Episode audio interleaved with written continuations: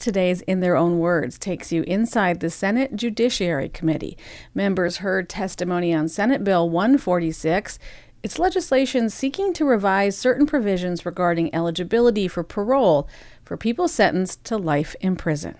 Under consideration, Senate Bill 146, an act to revise certain provisions regarding eligibility for parole for certain persons sentenced to life in prison. And we're going to start with proponent testimony by the prime sponsor, Senator Rusch. Thank you, Madam Chair. May I remove my mask? Yes, you may.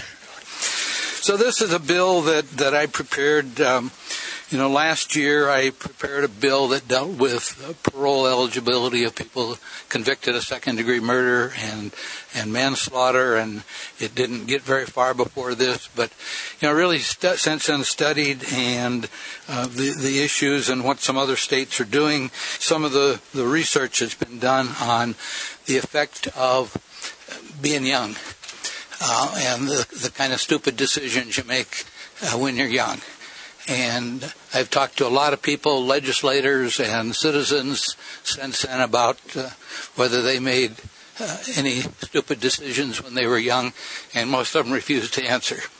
Um, in doing this bill, what um, did a couple of things.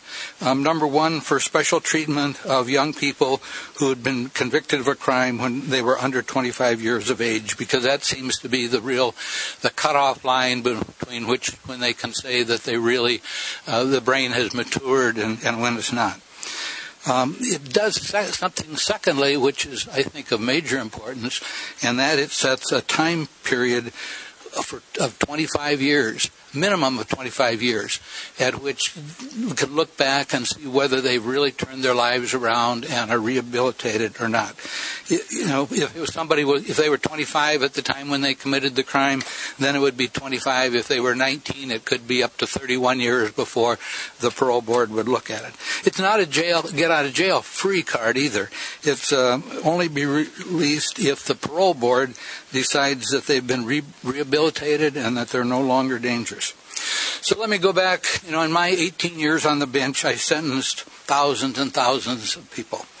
And sentencing is a difficult thing to do. And I spent last weekend um, reading some of the United States Supreme Court and South Dakota Supreme Court decisions on sentencing. But there are quite a few decisions uh, about sentencing here in South Dakota. And in fact, on some of those, the Supreme Court has reversed uh, sentences that were imposed because the proper factors were not taken into consideration.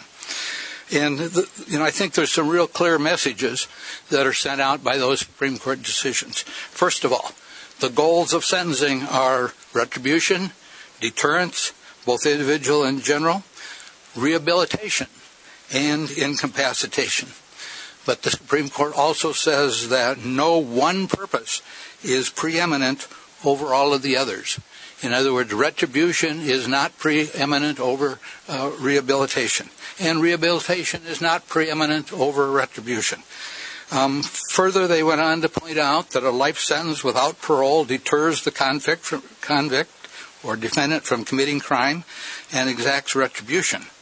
But a life sentence completely eschews the goal of rehabilitation. So anytime there's a life sentence, that the, the, the court has abandoned rehabilitation as one of the goals of that, that sentence. Uh, the, the Supreme Court, in some of their cases, has further pointed out that a term of years allows for rehabilitation and allows a defendant hope. And in talking with some of the people that I know in, in corrections, you know, having a, a, a defendant or a prisoner who has hope that they might um, eventually be able to earn their release is a tremendous thing as far as motivating them to good behavior uh, in in the prison. Because if they don't have any hope, then then why behave? So, I think that it's essential that we provide a tool or legal procedure where that evaluation and comparison can be done. And the difficulty with our existing laws right now is that the court can do that for a period of one year. 23A 27 4.1 says that the judge can reevaluate and resentence somebody within one year of the time they're sentenced. Well, how can the court make a decision about whether the person is truly rehabilitated within one year? Uh, you know, that there just isn't enough opportunity. There just isn't enough time for the court to make that kind of an evaluation. Uh, only the passage of time will show whether the defendant is really amenable to rehabilitation.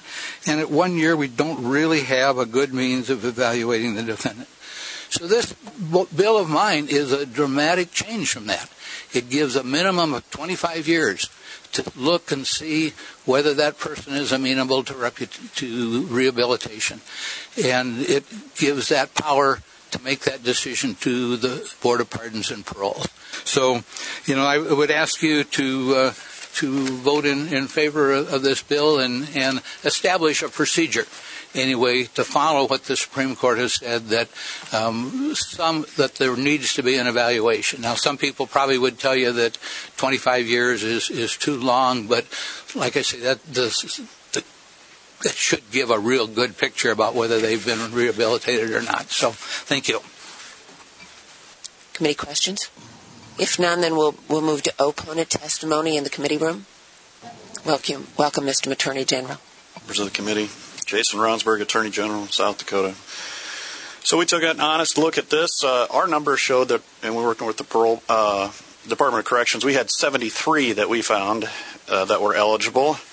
Out of those 73, uh, 33 were convicted of first degree murder, 20 for second degree murder, 11 for man one, and 9 had other categories, and those other categories are a combination uh, of that, uh, of murder, manslaughter, or some kind of kidnapping, rape uh, combination. Just I don't want to minimize it since they're in an other category that they were any less.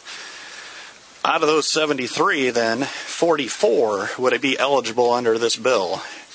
24 of those would be for murder one. So 24 out of the 44 would be for murder one. Only seven for second degree murder, eight for uh, man one, and in five in another category.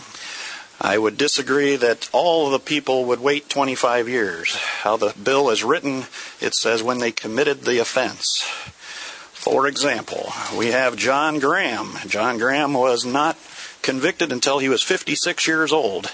And so he, he committed his crime prior to 25, and he would have been immediately eligible for parole under this bill. I don't think anybody would argue that he'd obviously learned from it at that point. A number of them that you will find are also in their 30s, so it's not necessarily a 25 year period. It sometimes takes a while to catch the person and obviously go through the court process to get a conviction. Some of them have been granted parole already. I would give you an example of Rocky Blair. Rocky was released from parole and he abducted a victim in a, hotel, a hospital parking lot and raped and killed her within an hour. He was he's one convicted of man one. So again, the just because it's not murder one or murder two doesn't mean his crime wasn't horrible. Man one and also rape one. These, along with many other examples, show why I cannot support this bill. Thank you, Mr. Attorney General. Any other opponent testimony? Madam Chair, members of the committee, uh, Aaron Scheibe on behalf of the South Dakota State uh, Attorneys uh, Association. Uh, I would urge you to oppose uh, Senate Bill 146. Um, as you can expect, the state's attorneys are at the forefront of prosecuting cases uh, that are implicated in this change to law. Uh, I would submit to you that there's already a number of processes in place that adequately address the concerns uh, that are raised uh, for these offenders uh, under the age of 25. But I think the one thing that maybe hasn't been uh, discussed today that I do want to highlight is that there is, I think, uh, an interest on the part of society, on the part of victims, and a part of victims' families, that there be appropriate sentencing in these types of cases. In many cases, in particular, obviously the murder cases, uh, the victims are not there uh, to speak uh, up for themselves in this process. And I think that that's something that should weigh on all of our consciences. Now, uh, Senator Rusch, in, in, his testimony, did, I think, a, a great job in, in, highlighting and really uh, painting the picture for the committee about all of the process and procedures and safeguards that are already in place through Supreme Court precedent, uh, both at the federal level as well as at the state level. Uh, to ensure uh, great latitude in sen- sentencing in these cases.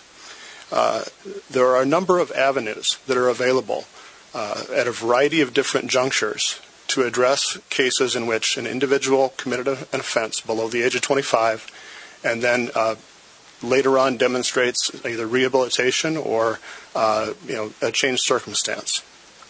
Uh, in, in, our view, we shouldn't create a, a, class of murderers who are eligible for parole. A life sentence should be a life sentence once it's imposed. So, in conclusion, uh, Madam Chair, members of the committee, uh, for those reasons, I would urge you to oppose this change. Uh, it's an unnecessary change in our view at this point, uh, and does not appropriately uh, respect the pr- process and procedures that are already in place. Thank you. Senate Bill 146 passed in the Judiciary Committee. It was amended on the Senate floor and it was approved by the Senate on a vote of 18 to 17. Well, the measure now moves on to the House, and you can hear the entire committee meeting at SD.net. Follow the South Dakota Legislature link in the meeting archives section.